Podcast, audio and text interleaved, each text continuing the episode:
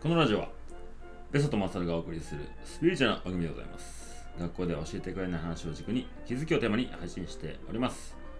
本日12月13日水曜日8月32日伊沢の新月ですね。はい。よろしくお願いします。よろしくお願いします。はいまずはサクッと告知しましょはい、うはい、えー前回ゲリラ配信でした。そうですね。かね。あのあと番外編かな。そうか、そうですね。はい、えー、12月の1日に、えーゲリラ配信させていただきましたけども、はいポッドキャストの合同オフ会が開催となっております。はい。はい。で、えー詳細はもう前回お伝えしたところを聞いていただければと思います。はい12月1日配信分ですね。で、今はですね、予約状況ですが、今12月5日現在なんでね、はい。えー、一部、二部、両方11名の方がはい予約いただいております。ありがとうござい全員投資です。ああもう予想通りというか はい。真のリスナーたちですねですで、すでにね、タロットも、えー、4枠用意したんですけど、はい11時半と12時半待っております。ああありがとうございますこれ11時と12時、残り2枠となっておりますね。はいはい。えー、ご参考希望の方は、マサルまで DM ください。はい一部が14時から17時です。えー二部が18時から21時30分。一部がトークイベント。まあ、他のポッドキャストのパーソナリティですね。旅と言葉王のベンさん、MeToo の佐野さん、世界の生き方の宇部君と僕の4人でおしゃべりをします。はいで、一部が4000円ですね。で、二部が、えー、まあ、リスナーさんと交流を深めようという、まあ、飲み会になっておりますけど、はい2部のみの方は3000円で1部2部両方参加するという方は6000円となっておりますで、えーカレーがね午前中営業しているので、えーカレー食べたいよという方は合わせて連絡いただければと思います。もうすでに5名の方がカレーも食べてからという連絡いただいてまして。で、えータロットの占いも11時から12時30分まで4枠のうち残り2枠空いてますのでそちらも合わせて僕に連絡いただければと思います。はい、はい、こちらからは以上です。はい。はい。でゆでたね弥勒塾。うんの弥勒祭、うん無事終了いたしました。うん。そっか。もうだいぶやけどね。ね。まあ本当イラスト協賛もうまくいって。あなんかみんなね LINE のアイコン変えてくれたり。あそうね。確かに。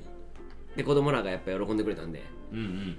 でインスタとか通じて「いやあれ楽しそうやよかったね」っていう声もいただけたんで。え無事終了しー、ました。そうね大きな成功でした。そうですね。成功体験を皆さんにさせていただいて。来年まだパワーアップですか、またパワーアップしな やっぱね。現状維持は衰退ですから。そうやな。しゃはい。こんなとこですか？はい。ちょっとね、えー今日も僕九州が帰ってきたばっかなんですよ。はい。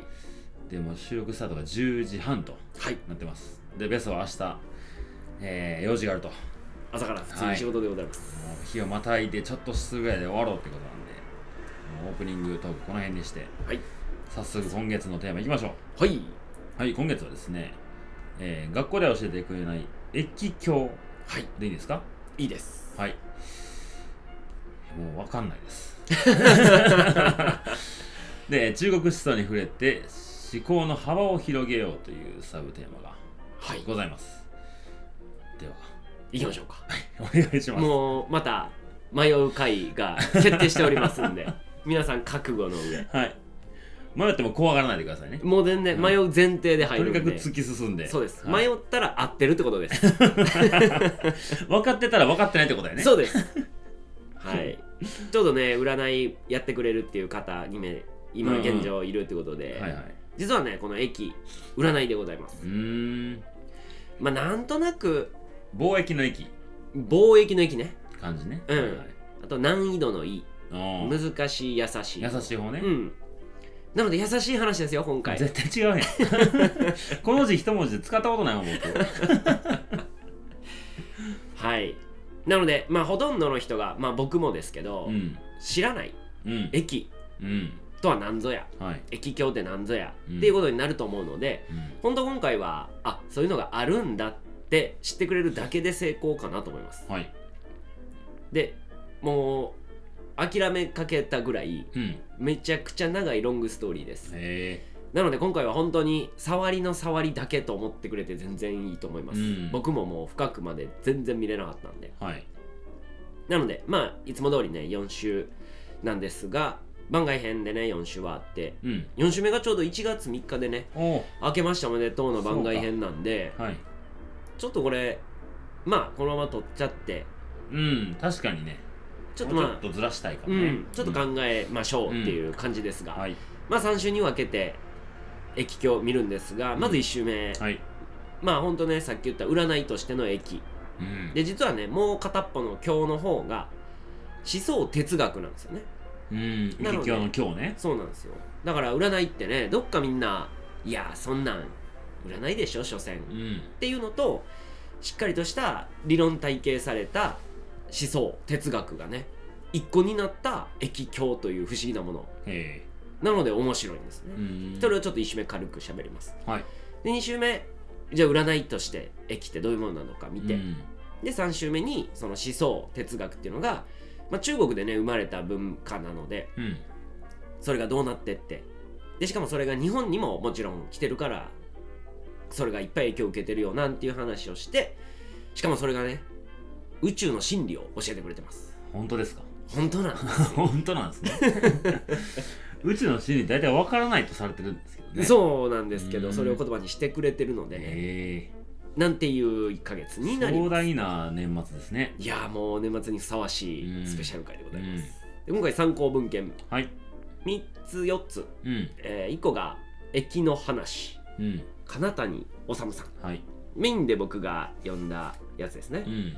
全部この文庫版になってます、うんなんで僕も手に取りやすかったんですが中は文ばっかでうん。地獄でした。はい。でもう一個がそうな本が並んでる。そのまま駅境はい。これねビギナーズクラシックっていうシリーズで。うん。ビギナーの方に、えークラシックな文化、えーこういう古書ですね。はい。を分かりやすくみたいなテーマで作られてるんですけど名前ほどビギナーズではなかったです。諦めました。でもう一個が駅境上下の2冊ですね。はい。これね駅境上下になってる理由もまあちょっと後で時間があれば出せるかなんですけどもともと駅の上巻駅の下巻に分かれてたと。うんそれを日本語訳してくれたもんなんでまあ原点にん。そうん近いかなっていうもんですね。原点を見るまでの時間は今回ございませんでした、はい。なので解説書を僕はまた解説するみたいな感じになっております。はあもう全然ビギナーじゃないよ。もう見たことない漢字ばっか出てくんねんも多少免疫があるというかう、うん、予備の予備知識がある僕でさえ あの止まりまくったんでこれ多分一歩目にこれやる人はそれはもう意味不明よなっていう入りになっております。はい。現状大丈夫ですか？現状何も分かってない大丈夫です。逆にね。はい。今もう白紙の状態です。OK です、はい。OK です。さあじゃあ見ていきましょううんということなんですが、なぜ今うん。駅境なのか、うん全くハテナですよね。はい。で聞いたこともないもんなんでいきなり降ってきたような。そうね。一番身近な例でまず出てきたのが、うん。おみくじなんですよね。うん。おみくじの原型が駅です。うーん。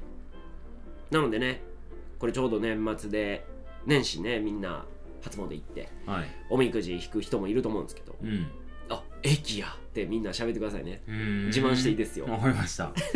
隣の参拝者に。参拝者に。これ駅ですよ。これ駅ですよ。はい。で、えー最近 YouTuber で僕が好きなーうん。人で、ミルクティー飲みたいっていう人いるんですけど見たことあります、えー、ちょこちょこ人気になってきてて僕も嬉しいんですけど、うん。最近だとあの陣内とコラボしてたり、でこういう都市伝説とか占いとかやってくれてます。うんでそれで見たのもきっかけの一つで。うんうん。あとね僕の手相の先生がね実は駅もやってて。はで僕はその時ね何年か前。へえぐらいにしか思ってなかったんですけど、うん今思えばうわ先生さすがや。あはあ。ってなってます、えー、今僕兵です。もうほんまそんな感じです。で今になってねああだから先生は見てたんかっていうことがまあやっぱ読んでいくと分かりました。うんでどういう使い方をしてた占いかっていうとやっぱり人生に迷った時うん。理解を超える不思議な出来事に見舞われた時うん。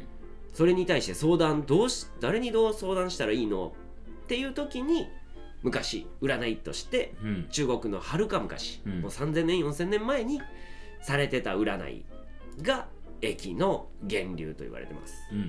それがね今でも残ってるということはは本物なんじゃないか、うんまあ、全てをたどると駅にたどり着く。みたいな言葉があります、う信憑性あります？んいやまだですよね。ーあのベストよく言うんですよ。なんかあの全てはここなんよってこと 結構ね月に1回は聞くんよね。そうですね。よく究極全てはここから始まってるっていうのをよく聞くんで。うんどれが本物なんやと。その究極ですかこれ。その究極です。は いもう駅が分かったら全部分かります、はい、でその聞く相手がいない。人生困りました、うん。っていう時に、まあ、考え方としてこれ日本にちょっと近いようであんま馴染みないのがなんか日本やったら神頼みはいはい。のイメージあるんですけど、うん。どっちかっていうと中国は天に聞くっていう言葉がやっぱあるみたいですね。なので困った時に天に聞く。それが駅ですよと。ほうほうでも天の声は聞こえないですよね、ほううん。なのでそれを言葉にしてくれましたと。うん。それが今でも残ってるのが駅ですよと。はいはい。でその天に対して地面の地、うん。で間にいる人。うん。まあ天地人の考え方ってここでも1回ぐらいは出てきたかなと思うんですけど、そういう天人合一天と人が合わさって一つになる。うん。みたいな思想も後々出てきます。でそれが天の聞き方として出てきた亀の甲羅の割れ方ですね。おあれを線にして表したものが、まあ、文字として伝わってますよと。いうのが。線にして？あの線です。あの鉛筆ではいはいはい。横棒を書いたら線ですよね、はい。あれの亀の甲羅の割れ方うんうん。を線にしたと。うんで後で。割れてるよねってこう線にしてね。はい。うん。まあ台本にはね下行ったら図が出てくるんではいはい。はいわかるんですけどあーなるほ横棒1本と横棒が2本。うん。で陰と陽を表しております。そうですね。これ2週目で陽か思ったけどうん。ちらっと言うと究極陰と陽で究極。ねあー出てしまいましたね。究極です。陰と陽で全てが説明できますよ。はい。っていうのが駅の、まあ、奥義というか核となる話です、うなので横棒1本が陽。んうん。うん横棒2本並んでうん。陰。うんうんうん。まあこれを図にしてくれて字というか図にしてくれたんでそれをもとに字が使われて解説がなずーっと並んでいくっていうのが駅です。だから教科書があります。ああなんか書いてたなさっきこの本に。あなるほど。そうこれだ。これがリンクしてんだ。そうです。うーん。今参考文献を正さんが手に取ってはいはい。やってくれてますね。まあちょっとこれは2週目に置いときますか。一旦そうね。分かりました。その線にしてがもうハテナすぎたんで。なるほどなるほど。そういうことね。はいちなみにこの考え方というか駅境自体がこう長い年月をかけてうん。作られました、うん。うん700800年ほどかけて出来上がったと言われてます。マジで？だから何人の人たちがうん。時代を紡いできたんだっていうようなうん。思想占いでございます、うーん。完成ってなったんですね。そう。できたーって。そう。まあはっきりとそれはもちろんないんだけど、うんこの人がこうやったからこうなったよねっていうのが後で出てきます。でこの体系化されたのはもうそのはるか昔に「はいできました」があったってことですね。今で今のでん段階ってわけじゃなくてじゃなくてはるか昔に完成して、うん。それを後世の人たちがこうだこうだってこう解説本を作りまくってうん。今に残ってるというものですね、うん。ちなみに「キングダム」がはい。我々ホットですけどホットですね。漫画。うん。あれの時にはもう出来上がってまうした、ちなみに最後始皇帝はは衛星は中華統一して、いうん。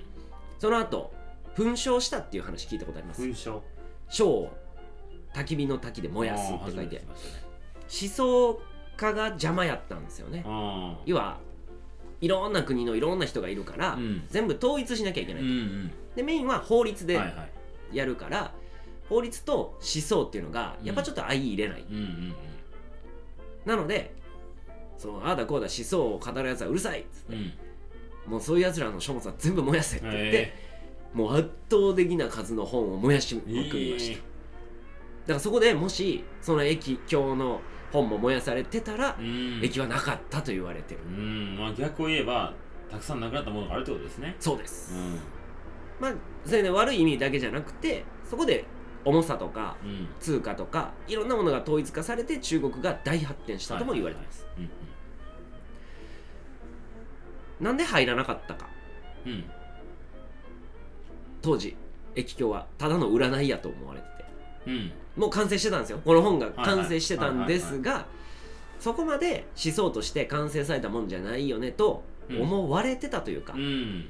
全然他では他の分野ではすげえ奇境だってなってたのに、うんうんなぜか新始皇帝はいや駅は占いやからええかってなったとされてるんですが、はいはいまあむっちゃすごいもんやから残しとこうってなった可能性もあります、うんうんうんっていうふうに旅と言葉のポッドキャストが全然こう世に出てないようにあそうそうそう僕たちが亡くなった時ににいやあのポッドキャストすごかったやんっていう。Google がこう消しまくってたの。削除。バンしまくってた時代を生き残ってこう相手されてなかったからって思われてるけど、うん。実は Google に守られてたみたいなね。とてもわかりやすい。はい。それぐらいのはい価値のある駅境でございます。はい。この番組もいつかそうなる日がね、はいはい、ポッドキャストのアプリ自体はぶっ壊されたら終わりやけど。ぶっ壊されたら終わりです。はい。でまあその駅。うん。なんぞや。うん。占いですね。そこですよ。ちょっと久しぶりにね今回もう分からんすぎることが多いんで、うん。画像を多めにしてます。うんうんはいちょうど台本ではね皆さん見れないんですけど、うん。今駅線道具占いの線ですね。うん。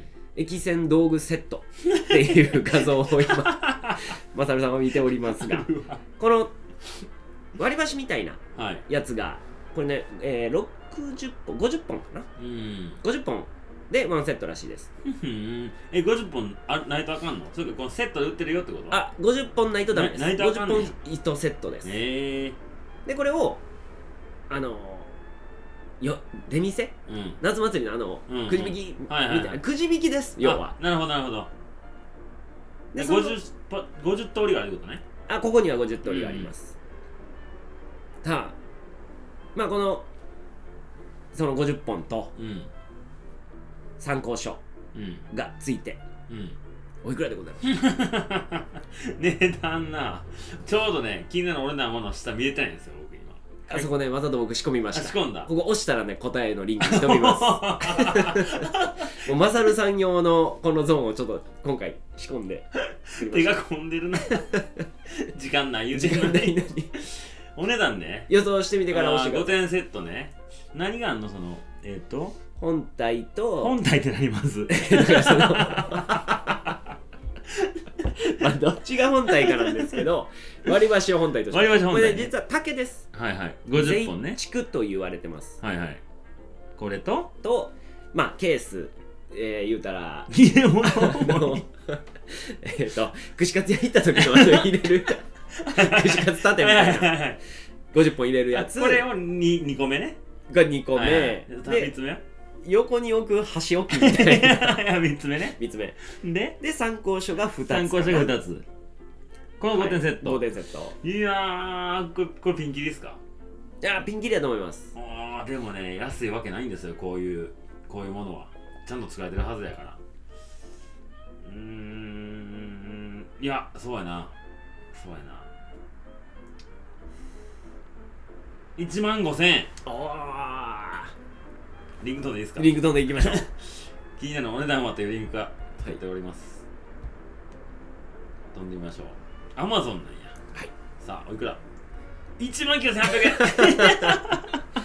はい皆様1万9800円払ったら駅の占いがプロ並みにプロ仕様の高級品と書いておりますね。駅のセット通常セット略税法用と書いてありますね。はい。はあ心理用品っていうジャンル。アマゾンのチャンネルでは心理用品らしいです。そんなんねん。はい。はい。ということですね。うん。ということですね。やっぱこう関連のこの商品を見た人の関連商品もまたすごいねやっぱね。ああ何出てます？サイコロみたいなさ。サイコロ駅駅占い。そうね。うん。えー、サイコロもないんや。サイコロやったり今医師でやったり僕うのその手相の先生は医師でやってくれました。えー、八面体みたいな感そうなんですよ。8が基本の数字。じだねうーん12484まあそれ2週目かなに細かく話するんです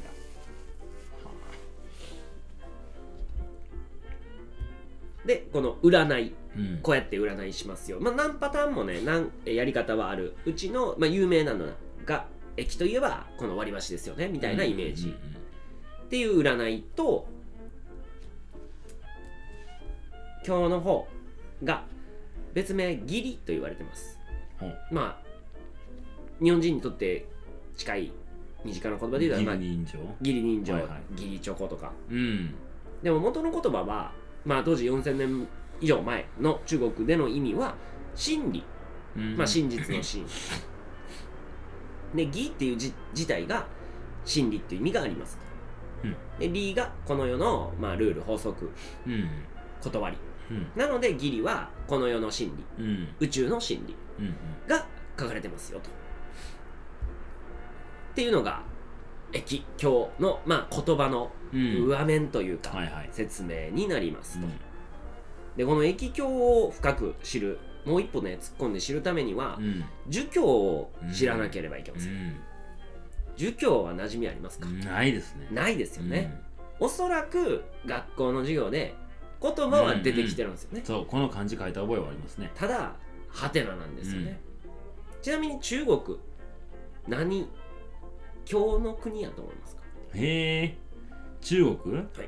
この流れで儒教ですか？そうなんですよ、うん。日本何教の国やと思います？仏教ですか？儒教なんですか？儒教がベースなんですよ。我々はそれを知らないと。知らんね。悠々しき時代ですね、うん。悠々しき時代だね。この儒教ねいつ誕生したってこうはっきりとはやっぱ出ないんですけど、うん。それこそもう2000年以上前にうん確立されてます。うんうん。仏教は2000年前ぐらいです。はい。なので仏教より前から誕生しているものです、うん。でキングダムのねうん。最新話の方ではうん。ちょうど官費師はいはい。と利子とかが出てきてね、うん。国を治めるのにうん。法律を学ぼうみたいなの言ってたんですがその官費師の先生が荀子はい。荀子の先生が孔子孔子が儒教を作ったと言われてます。うん。なので中国の大元は儒教からいろんな何々教教えっていうのが発展していってます、でそれこそ日本やったらね古事記みたいなうん。日本神話の話があると思うんですが、中国にもそういう中国神話があります。うんうん。その頃の中国神話に出てくる王様が儒教を始めたと言われてます。うーん。うん。っていう伝説。そう。ねうん。でその儒教をがこういうもんですよって表されてるのが四書五教っていうのがあります、はい。はいあごめんなさい。四書五教でした、うんうん。まあ、4つの書に5つの経典となる経。うん。なので9個の書物がありますと。うん司書を1個ずつ言うと1個が大学はいもういわゆる大学ですね、で2個目が中庸うん。うん3つ目が論語。論語聞いたことあります？あーなんかありますね。なんとかなんかありますよね、うん。これその孔子が喋ったことを弟子たちが本にうん。まとめたものが論語なんうですけど、ん。なので儒教は孔子がこうまとめたとも言われてあますもう一つが孟子。うん。孟子も孔子の弟子みたいな位置づけかな。孔子の教えを発展させていったみたいな人で、うん。その孟子が言ったことをまとめたようなものと。はあはこの4つと五教ですね、うん。え1個司教2個目が諸教うん。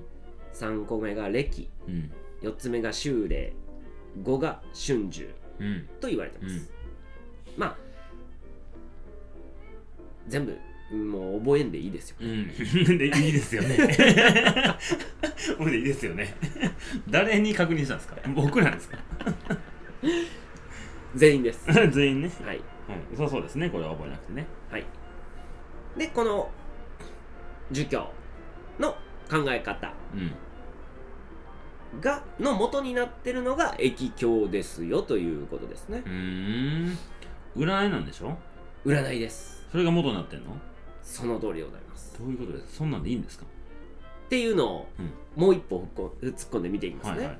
その易経の歴史が、うん。さっき言った神話に上りますよと。うん。で三世三古と言われてます、うん。三3つの聖人の聖に3つの古い。うん。で3人の聖人が関わって作られたと言われてます、うん1人目が復帰不月ってうんうん言われてる伝説上の皇帝。はい中国の神話の王様。なのでうん。実在したのか、どうなうんのか、なんかね人面重心。人の顔をした牛の体。だったとそもうそんな感じなんですね。人間と蛇の間の姿だったとも言われてるような古い帝王でございます。間って 間っておかしいからね。蛇と人間の間合体じゃなくて間なのかなわかんないけど、ちょっと手生えてきたぐらいかな。はい、すごい皇帝で、人間に文字を与えたと言われてます。お狩猟や農業の仕方も授けた。うん。と言われるような伝説上の帝王。うん。がこの駅の占い方を教えてくれてこの世っていうのはこうなってるんだよっていうのを教えてくれました。うん。でその後ですねこの辺はもう史実になってきてるうん。周王朝っていうのが中国では栄えました。はい。陰州春秋戦国時代、うん。キングダムが春秋戦国時代なんで、はい。その1個前の時代が周王朝ですね、うん。の時代の、えー王様文王っていう王様がうん。いて、その人が復帰が作ってくれたこの駅の元をさらに発展して国として。うん。国で越境を使うよっていうふうに政治に取り入れていきました。ああなるほど。占い僕今で言う占いとはちょっと感覚が違うんでしょうね捉え方が。そうね、うん。やっぱり政治をほんまに占いの結果によって決断していくうんみたいなことを実際にしっかりやってしかもそれで大きい国をまとめ上げたうん。初めての王様みたいな位置づけです。ね。文王ね。はい。はい復帰は駅の形。うん。ちょっとまた2週目にもやるんですけど陰陽五行のあー陰陽の白と黒が勾玉で2つ合体したマーク、あれはいはい。はいあるね。陰と陽を表してますよね、あれが世の中でいう全てのものは陰と陽でできてるよ。うん。で陰と陽なんで 2, 2つですよね。はい。でそれをまた2つに分けます。うん。陰陰陽陽。うんうん。陰陽陽陰、はいはいはい。だ 2×2 ができますよね、うんな 4, 4家。うん。4章とも言われます。うん。さらにその4章に2をかけます、うん。だから陽陽陽陽陽陰陽陰陰わかりますよ。で8個になってさらにそれにまた、えー、8×8 うん。上と下。だから全部で6個その線が並ぶ、うん。陽か陰かが6個並ぶとうん。64になりますよね、うん。とこれを復帰が用意してくれてたのに対してさらに周王朝の文王は、その一個一個にまた6個の意味があるよって言ったんで、うん。64×6 の意味を作りました。はい。それがは384項うん。と言われて、うん。駅っていうもののほぼ原型が出来上がりまうした、ん。なんかパターンやね。その通りですこれがこう変わるとこうなるようのもっと細分化されていったってことですそねう。なんか全ては384個でこの世の全てが説明できるとうんもう完成し尽くした理論体系ですね、へえ八家64章ってナルトの技だったっすね。それですまさに。それやんね。そっから来てます。誰か忘れたけど女の子やった気がするな。ひなた。おおよう覚えてますね。いや好きなんです。白の白も使えたんちゃうかな。白そ覚の宗家と本家のね。うーんうんうんうん。はい。でその周王朝がその後えー、一回もうだいぶ時間が経ってかな。うん。うんに紀元前552年からはい。479年なんで2600年うん。2500年前ぐらい。はい。に生きていたとされてる孔子うん。がちょっとねそっから周王朝から時代空いてたんですけど400年ぐらい空いてたのかな。うんうん。でもう一回この荒れた世の中を正すにはうん周王朝の時代を見直さなきゃいけないって言ってこの考え方を復活させます、うーん。そこに、まあ、日常で困ってる人たちだったり政治で今起きてる問題っていうのをもう一回こうやったら全部うまくいくはずだっていうふうにさらに綺麗に体系化を完成させてくれた。あとされて駅境が、まあ、今の形に大枠なりましたっていうのがんんん。今から2500年前ぐらいです。ちなみに秦始皇帝より前です。うんうん。すごいことですね。でしょ？だってやっぱね中国っていう大きな国を今でこそ中国中華人民共和国でしょ？はい。でもその当時は別に国どこまでが中国とかないわけじゃないですか、うんうんそのヒマラヤ山脈にこう隔てられたうん。ところからとか、うん。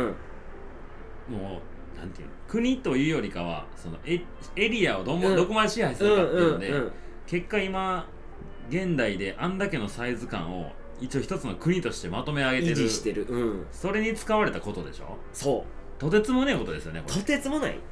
しかも移動距離が実際馬しかなかったら、うんうんあそこまで行くのにもう馬使ってもうん。何日もかかる、うん。下手したら1ヶ月ぐらいかかるうん。のにどうやって意思疎通してたんだとか、ね。だってヨーロッパであんだけ小国がいっぱいあるじゃないですか。多分はい。あれの何個の国を合わせたら中国と一緒なんねんって相当なサイズの土地を、まあ、そうね。統治してたわけでしょ。だキングダムの時代も戦国七雄でうん。7個の大きい国になってそれでもまとめ上げられて7個って言われたからうんうんうんうん。もともと何百という国があったって言われてたから、すげえな。そう。それをこの孔子が作ってくれましたと、うん。でその孔子がこう言ってたよってなったのがさっき言った論語ですね、はいはいはい。なので中国といえば儒教。うん。その授業の元になってるのが駅ですよと。うんだいぶ駅最初のどんだけすごいかってことが分かりましたわかりました。はい、中身は分かってないです。中身はね もちろん3回聞いても多分分かんないです。僕もまだ分かってません。分かんなくていいんですよね。分かんなくていいんですよ。駅というものがあると。分かりました。じゃあ一周この辺にしときましょうか。はい。えー、っとじゃあ次週ですね。続きは。ちょっとなんか難しくて終わらなくなりそうな時なんでちょっとタバコ吸タバコ吸いましょう。タバコ吸ったら全部の問題は解決されるんそれ一で旦タバコ吸おうっていうことはね結構よく使うんで。そうですはい、駅と同じが大事かもしれない大事です。では、はい。えー今週、えー終わりにしたいと思います。ありがとうございました。ありがとうございました